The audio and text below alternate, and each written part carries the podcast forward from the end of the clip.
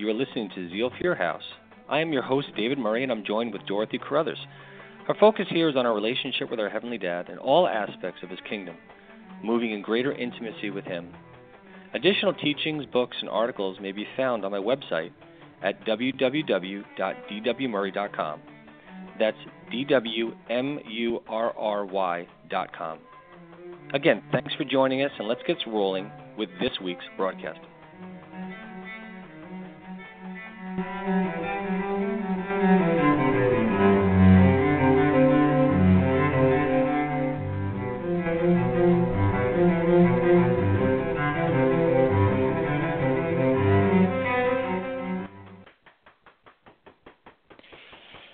good evening. Uh, welcome to Blog Talk Radio. This is David Murry. I'm joined with Dorothy Carruthers.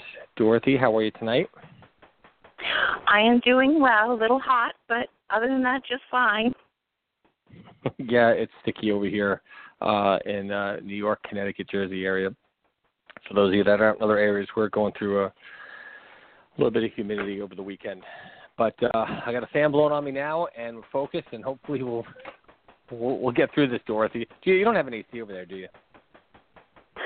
I don't have any what? An AC. Do you work off of fans? I use mostly fans.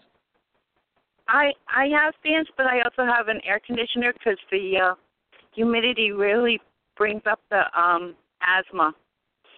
But yeah, my air yeah, I remember you telling me is, that. is yeah, my air conditioner's trying to die. It's old, so We have the ACs I'm too, not- but I'm always trying to use a fan whenever possible. But I I know that the humidity gets to you with that.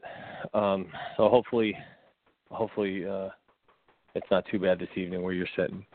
But um, I am looking forward to this night's uh, teaching. You and I have been talking about this for a little bit.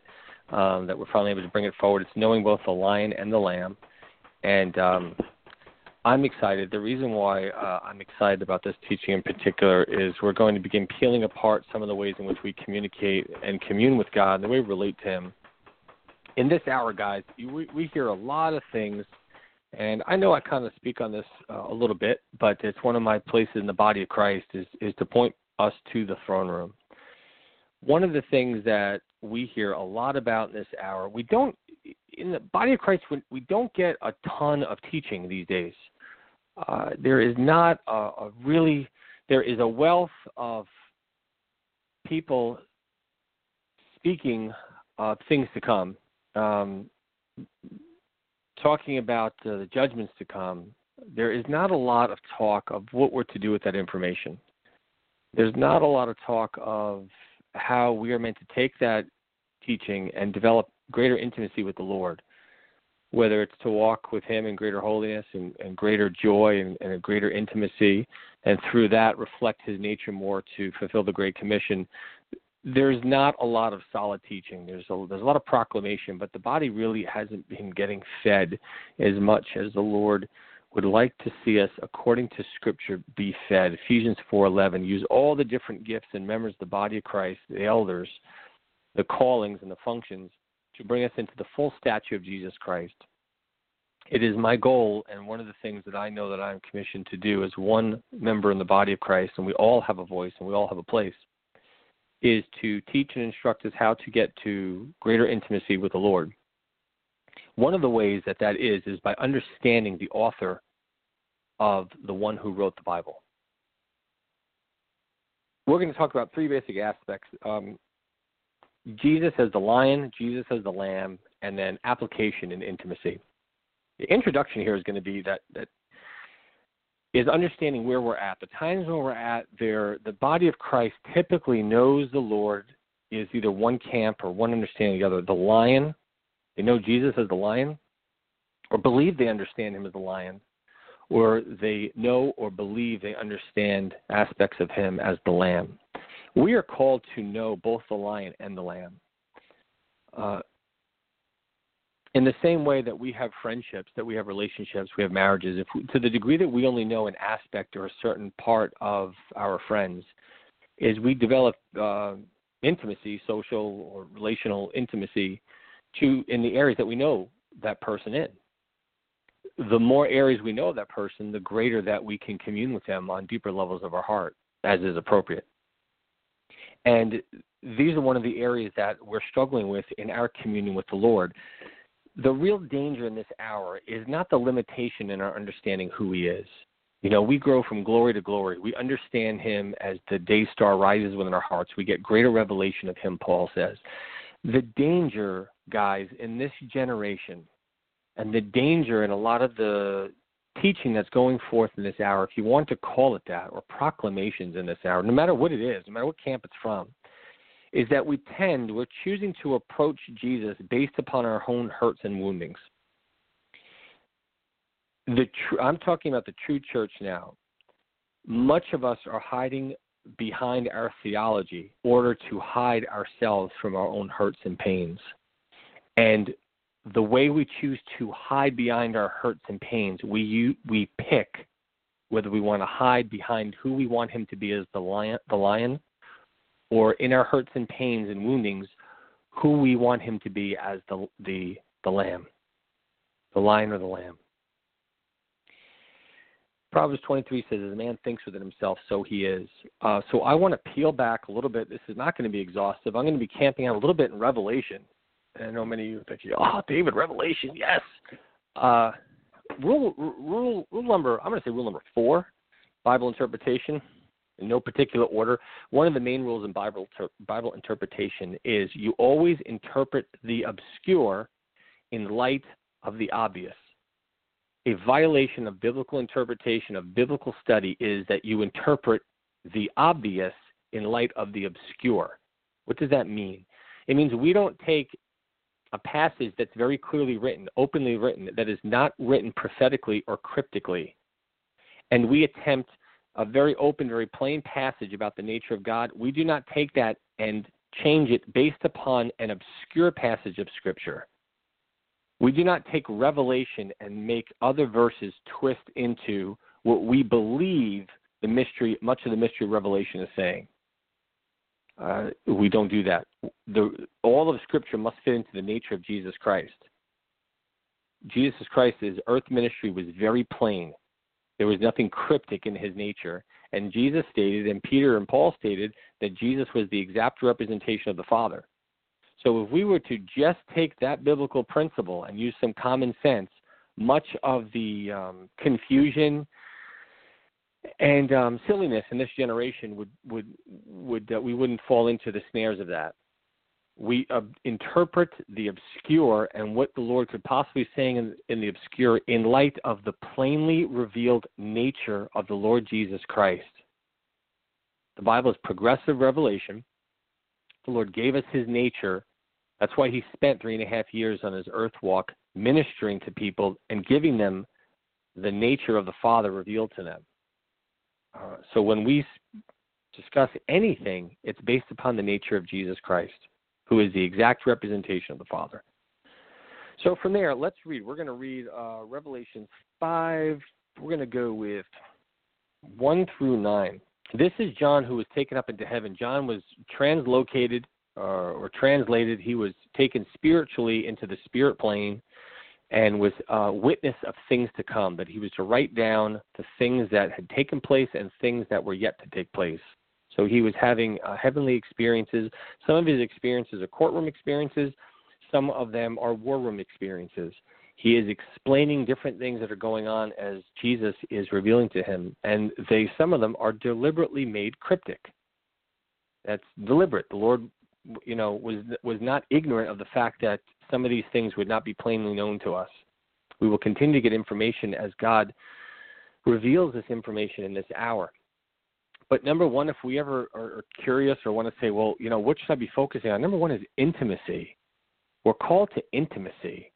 Anything that we're doing or studying, any theology that we are embracing, if it is not pointing us to understand the nature of Jesus Christ, and through that, the perfect exact representation and nature of our Heavenly Father, we are not learned to hear the voice of the Holy Spirit who speaks forth the will of the Father and the nature of the will of the Father is the same as the Lord Jesus Christ during his earth ministry, if we are not growing in that understanding, growing in his nature of his good and love, his goodness and love, uh, we need to examine the motives of why we are choosing to spend so much time studying certain topics or discussing certain things. It's indicative of uh, areas of our heart that may be out of alignment with what is on his heart. Let's read Revelations 5 1. And I saw, this is John speaking now, recording. I saw in the right hand of him who sat on the throne a scroll written inside and on the back, sealed with seven seals. Then I saw a strong angel proclaiming with a loud voice, Who is worthy to open the scroll and to loose its seals? And no one in heaven or on earth or under the earth was able to open the scroll or, or to look at it. Verse 4 So I wept much because there was no one found worthy to open and read the scroll or to look at it. But one of the elders said to me, Do not weep. Behold, the lion of the tribe of Judah, the root of David, has prevailed to open the scroll and loose its seven seals. And I looked, and behold, in the midst of the throne and the four living creatures, and in the midst of the elders, stood a lamb as though it had been slain, having seven horns and seven eyes, which are the seven spirits of God sent out into all the earth. Then he came and took the scroll out of the right hand of him who sat on the throne. So that's the Father. Jesus took the scroll from the Father. Verse 8. And when he had taken the scroll, the living creatures and the 24 elders fell down before the Lamb, each having a harp and golden bowls full of incense, which are the prayers of the saints, and they sang a new song. You are worthy to take the scroll and to open its seals, for you were slain and have redeemed us to God by your blood out of every uh, tribe, tongue, and people and nation. Here's one thing, uh, church, that I want to impress upon you that I know is not discussed much. If you look at this text, verse 4 talks about, Behold, the lion of the tribe of Judah has prevailed. Verse 6, it says, There stood a lamb as though it was slain, having seven horns and seven eyes. He came and took out of the right hand of the Father the scroll. It was the it was not, guys, the lion, the all reigning and roaring God who took the scroll with the seals. It was the lamb. That if we get nothing else out of the book of Revelation, is enough for us to ponder. In this one text, this one encounter that John was witness to, Jesus revealed himself as both the lion and the lamb. It was the lamb that opened the scrolls. It was the lamb that they bowed down and worshiped. Here's a question to ask why would the Lord show his slain appearance before all of heaven? John wrote there was one who had the appearance as though a lamb, as though having been slain. Jesus manifested himself in the appearance of the slain lamb.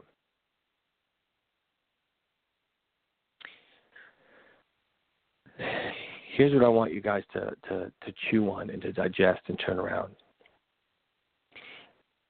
Family, it is the Lamb. The Lamb is the culmination of the great redemptive plan.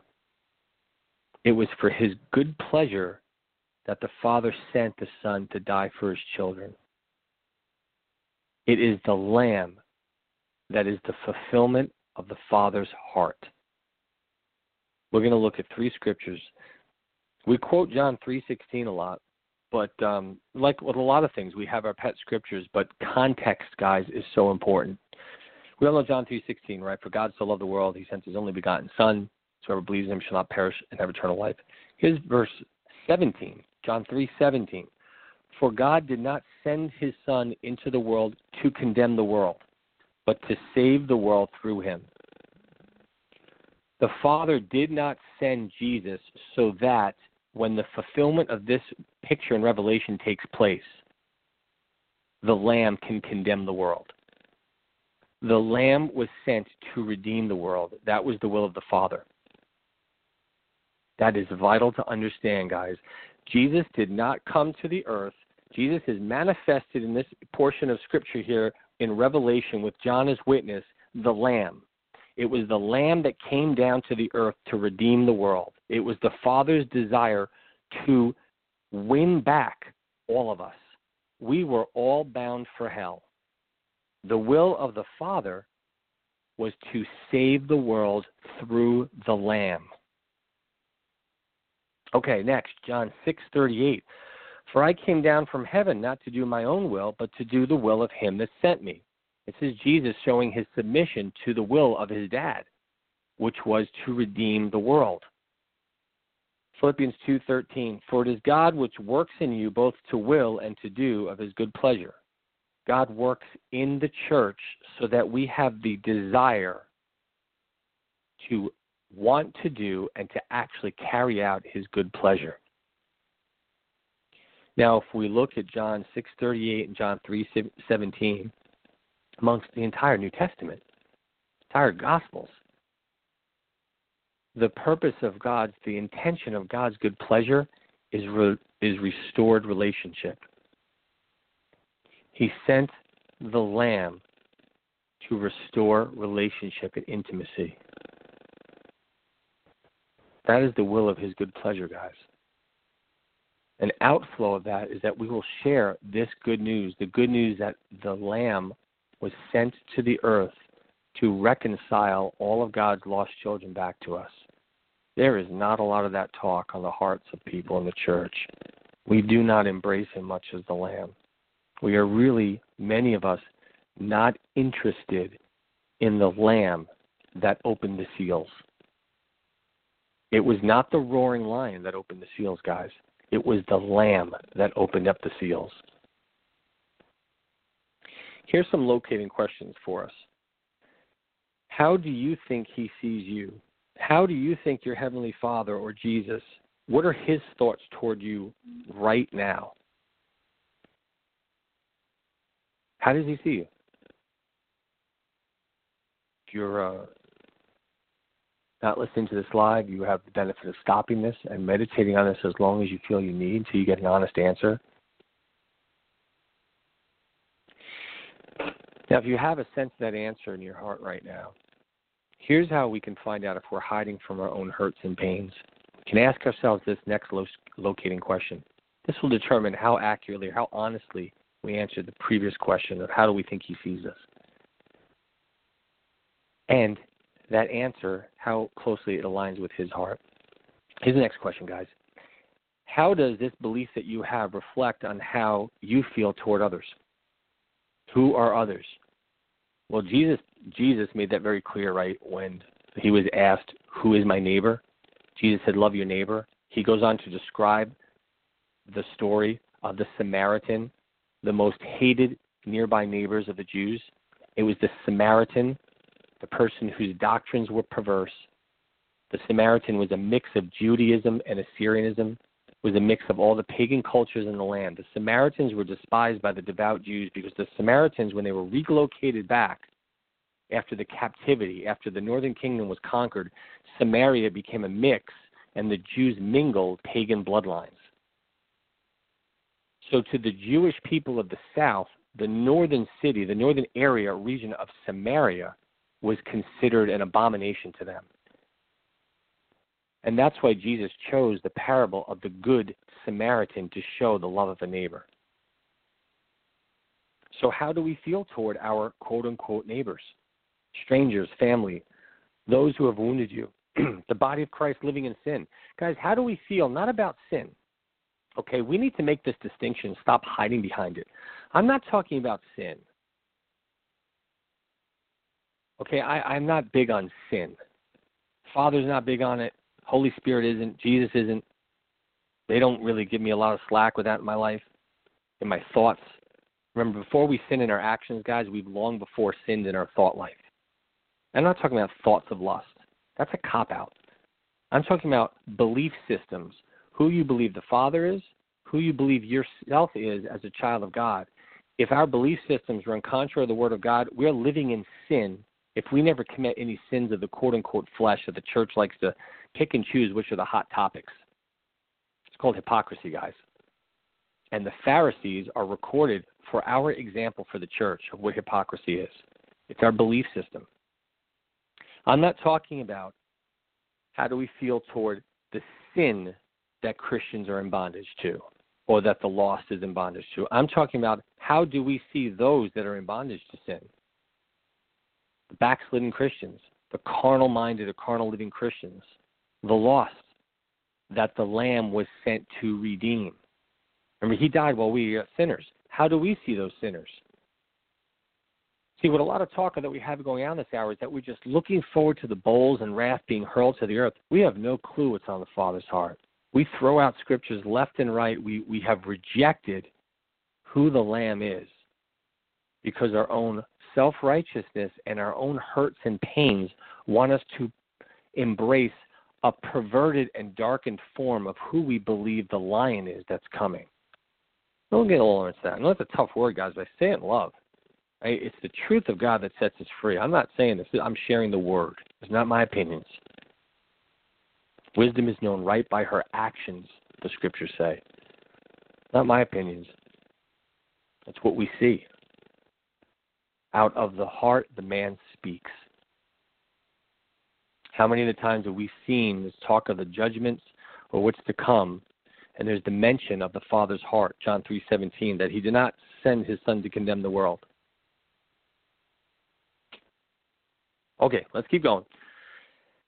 Final locating question How do we feel about the coming judgments to those who have rejected him and will be going to hell? And one more, one more question. We'll throw another. Let's throw another one. How often do we take comfort in the coming judgments? Again, not to judge sin, but to judge his lost children, or even who we believe claim to be his reconciled children.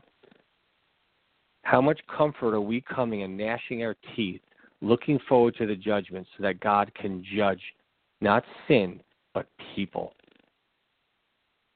Because in John 3:17 it said he did not send his son into the world to condemn the world.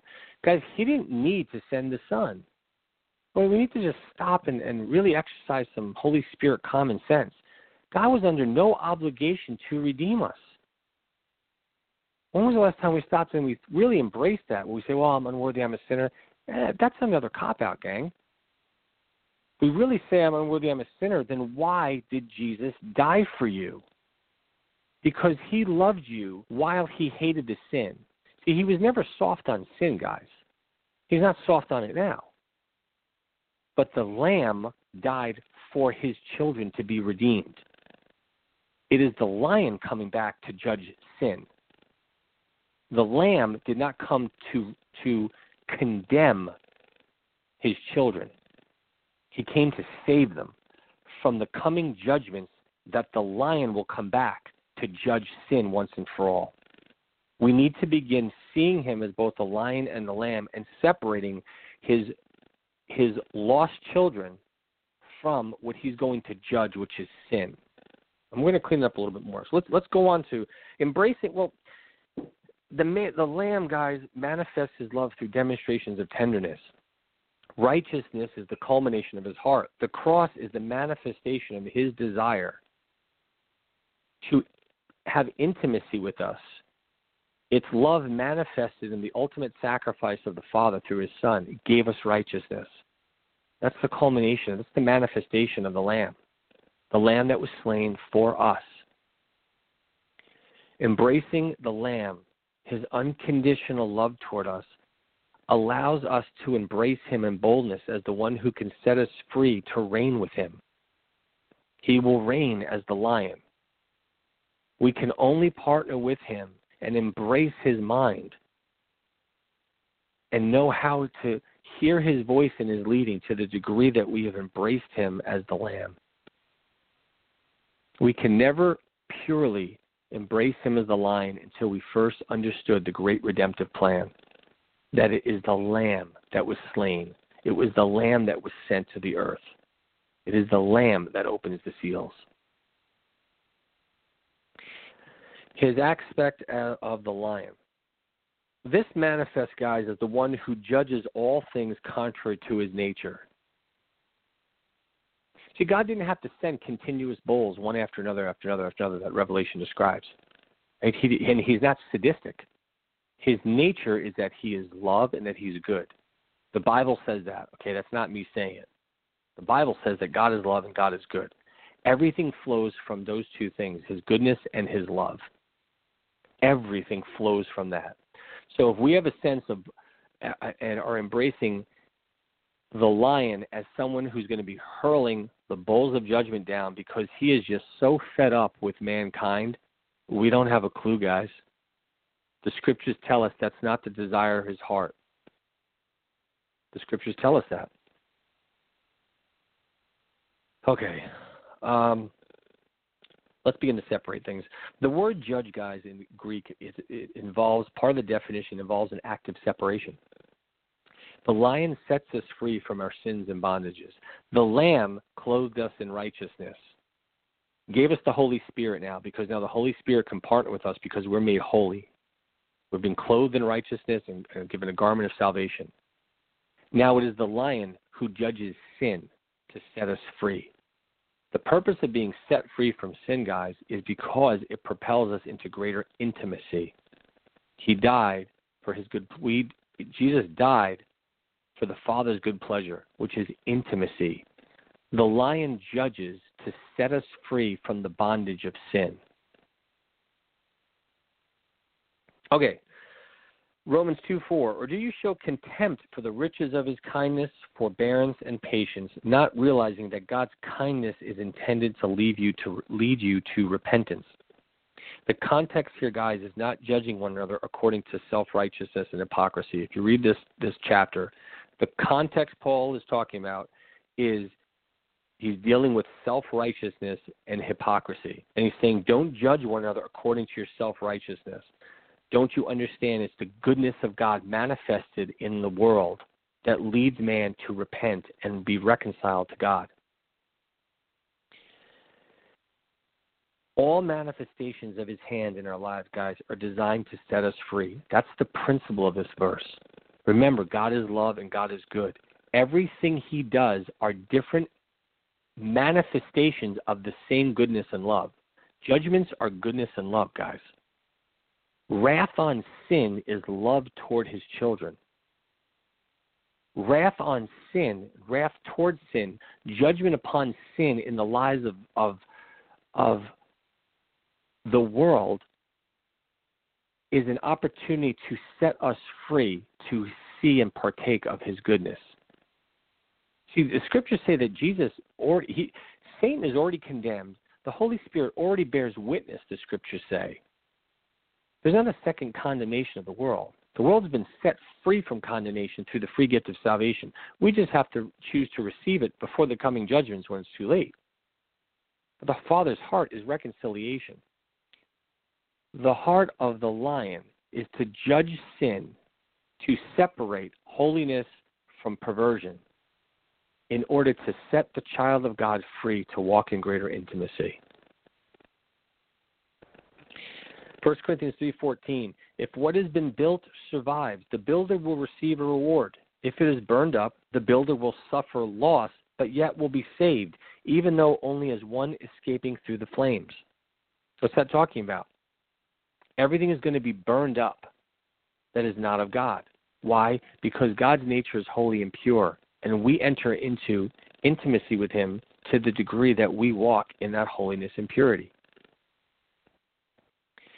Proverbs 13:24 The one who spares his rod hates his child, but the one who loves his child is diligent in disciplining in him.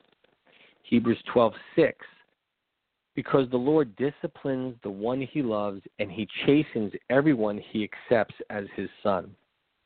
What are we talking about? All manifestations of the lion, guys, are meant to separate us from sin because sin brings death if I am committed to sin in an area of my relationship, the, let's use marriage because it's such a great example. The the man or the woman that commits adultery is sinning against, is sowing death into the intimacy of the relationship. It violates emotional, spiritual, relational, um, and physical intimacy emotional, spiritual, relational, and physical intimacy. It brings death into all four areas of a relationship. A relationship can be defined as how, how healthy, how much is it flowing God's nature physically, emotionally, spiritually, and relationally. Right? So when we sow to death, when we partake of sin, we sow death into whatever area that, that affects. The Father loves us too much for that. That's why He chastens us. That chastening never stops, guys. But we suddenly think one day God just snaps. He just goes he goes psycho, and we, he's just looking. Finally, the the, the lion is un, is getting ready to be unleashed to take out his anger on everyone. That's not what the scriptures say. It says, we're already already bound for hell. We, we, we are not no more bound for hell than the first time we sinned. You can't be more bound for hell than you were while you're you're you're not going to heaven. Until you've received Christ as Savior, you're bound for hell. You can't be more bound for hell, guys. Again, common sense principles. God isn't more angry with the world than he was when he sent his son and says in John 3:16 and 17 sent his son doesn't wish that any should perish came to to send the world to redeem the son not con, to condemn it. So we really need to to repent of some of our theology and put it up against the nature of Jesus Christ and what the whole redemptive plan is about. Let me clarify something. The Lord will utterly judge and destroy sin one day. He judges sin, not the person. Let me explain what that means. Guys, the person who has not accepted righteousness has not been separated from sin. When sin is judged, that person falls under the judgment and condemnation that sin will receive. All sin must be burned up. He sent the Son not to condemn the world. So when the judgments come and the person hasn't received the goodness of God, the good news that the church is supposed to be proclaiming now, when those judgments come, the desire of the Father's heart not to condemn the world but to redeem him don't come to pass. That does not bring him in joy he will shed he will wipe away every shed tear one day guys. And the most and the last will be his. Because the full heart of his desire that the world not be condemned not all will receive his will and his goodness. Sin will one day be judged and all the elements will burn up and melt away and be rolled up like a rug. And the person who has not received the gift of righteousness will be caught up in the maelstrom of that sin that's being judged. That is coming, guys. We like to quote the watchman on the tower, right? We love to quote the watchman. A lot of us fancy ourselves as a watchman. It says of the watchman, he who does not warn, and the judgment comes, that blood is on the hands of the watchman.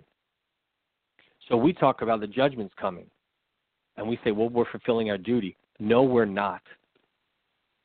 The scriptures do not say in the new covenant to go forth, the commission is to discuss the judgments to come. That is a doctrine for the church, guys. That is a church doctrine, not a lost doctrine. The Great Commission is to proclaim the good news. If the church is not proclaiming the good news to the lost, to our literal neighbors down the street, that person's blood is on your hands. And I don't say that lightly. I know that feeling. I've had times when the Lord's got me up in the middle of the night and says, David, I want you to go across the street and go knock on the door and I want you to witness them. I said, No way. They'll think I'm crazy. They're going to call the cops on me. And the person dies that night. That's on my hands. The Lord will hold me accountable to that. Things like that have happened to me more than twice. So, what I speak, guys, I don't speak idly. I speak in love and compassion. I really do. There's, there's, there's an urgency in my voice. There's a sharpness in my voice, not toward the church, not toward the lost, toward the deception that the church is under. I have an absolute hatred in this hour toward the false doctrines that are being brought forth, to the twisted deceptions that the demons are weaving around the church. I love my brothers and sisters, and I love my lost. But I have an absolute hatred to all things that separate us from the nature of God. And so does the Lord. If we are not spending time getting to know the Lord, commission is not on our heart, we are backslidden. Telling about the judgments to come and saying, repent, repent. We don't, we really, we don't really know what we're talking about a lot of times, guys. Revelations 2, Jesus says, Behold, I stand at the door and knock. He's talking to the church, knocking on the door of our hearts. Judgments set us free, guys. The lion reigns in order to destroy the power of sin and remove it from the lives of his creation. That's the nature of the lion. How do we see him as the lion? Do we see him as the one who loves us so much he's willing to discipline us? That's what we just read. That he loves us so much he'll do whatever it takes to keep us from the destruction of sin in our daily walk or our relationship. That he loves us so much he will send bowls of wrath to progressively shake up those that will open their eyes and repent and turn to him. Do we see him that way? For many, we hide behind the theology. We say, if, if we're not seeing all things to come through the eyes of his goodness and love, we're out of alignment with his heart, guys. If we want to know him as the lion and the lamb, as truly understand his nature, they don't conflict, guys. The lion and the lamb are not a contradiction of his goodness and love. They are both manifestations of what the scriptures say his nature is. The Lamb gave us righteousness. The Lamb redeemed us to the Father. The Lamb was the doorway. It is the Lamb in his goodness and love that opens the seals. And when Jesus, as the lion of the tribe of Judah, begins to judge sin, and there's the judgments, excuse me, to come, there are several judgments to come. We'll, talk about that sometime. There's the judgment of the church, there's the judgment of the lost, there's the judgment of the demons. Um, there are several judgments. Judgments are meant to separate that which is of his nature and that which is of not.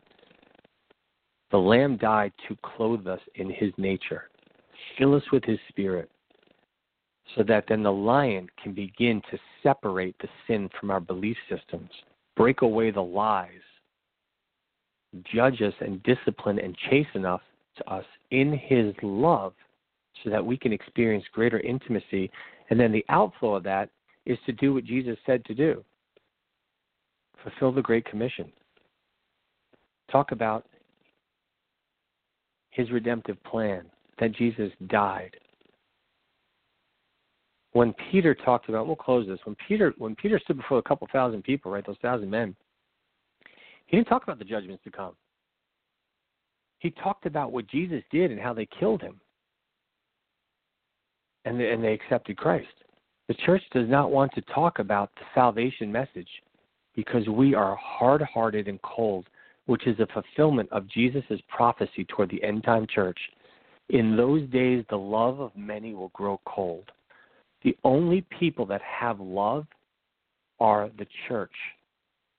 The love of God has been shed abroad in our hearts, the scriptures say. Only the church has the God kind of love. Four different Greek words for love. Only the church is described as having the love that is of the nature and origin of the throne room of the Father. Jesus said it was that love that will grow cold. We are there. So we're talking about the judgments to come, World War III, famine, nation being judged, we need to ask the Lord to pierce our hearts that we begin to love the way He loves. Because the love of the church has grown cold. We don't understand Him as the lion and the lamb. We don't even know what they mean. Guys, it's it's okay. There's no condemnation in this. When He corrects us and His word pierces our hearts, it's to bring us to repentance. It's an aspect of His goodness that gets us to accept the invitation to turn toward Him in spirit and in truth and worship Him, commune with Him, walk with Him in the cool of the day and walk with Him at the night time, the night watch. We have twisted and perverted every doctrine, every aspect that is not rooted and grounded in His love and goodness.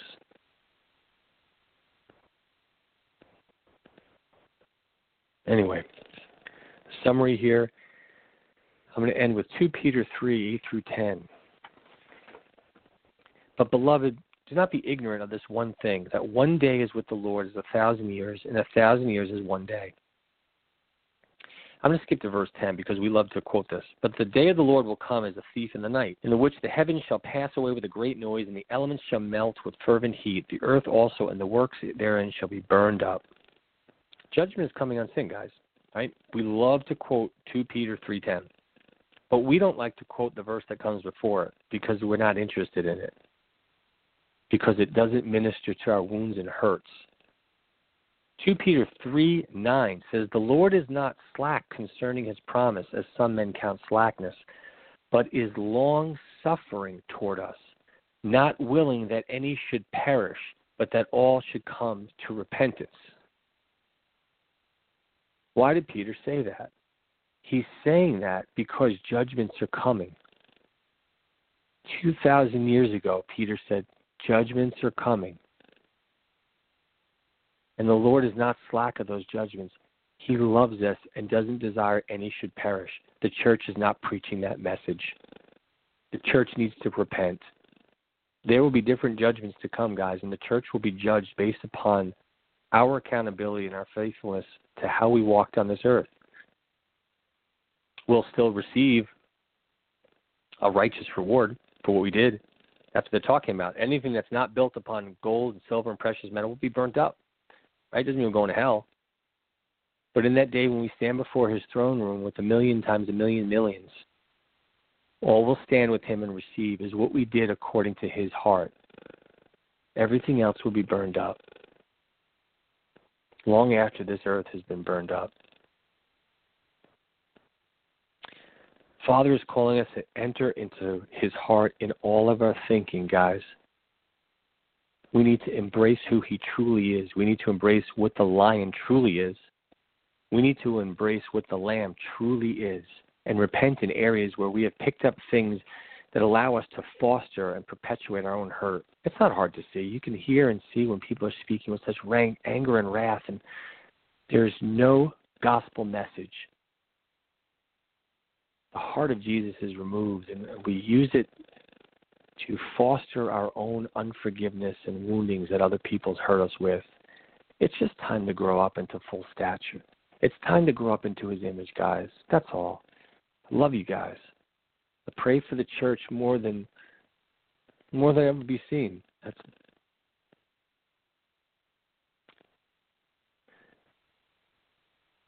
so anyway, just food for thought. Um, I know that's a challenging word in this hour. Believe me, I know that.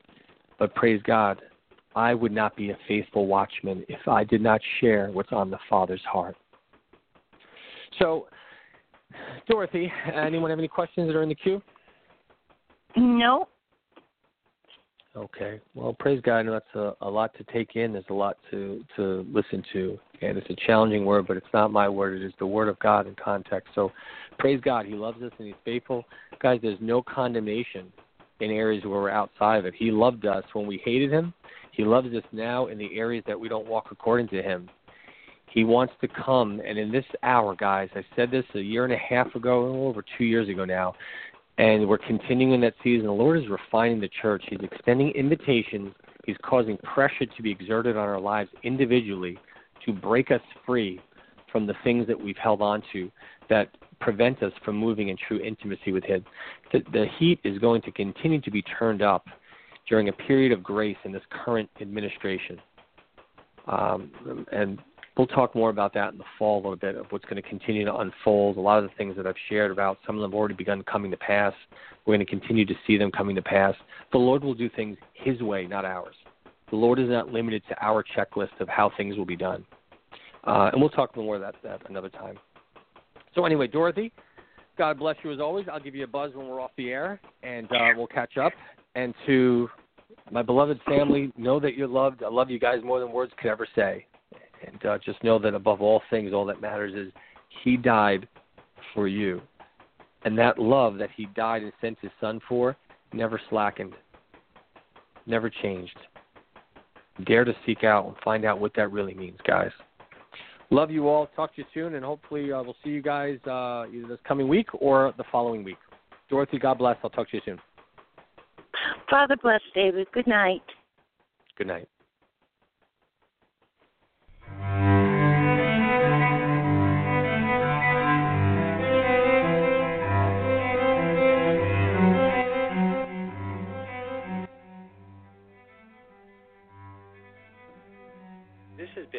Your House. I'm David Murry, and I'm joined with Dorothy Carruthers. We hope that you were blessed by this week's broadcast. Again, if this was your first time, please stop by my website at www.dwmurry.com. That's D-W-M-U-R-R-Y.com for additional teachings and insights. God bless you, and until next time, please dare to accept the fact that your Heavenly Dad loves you deeply. Música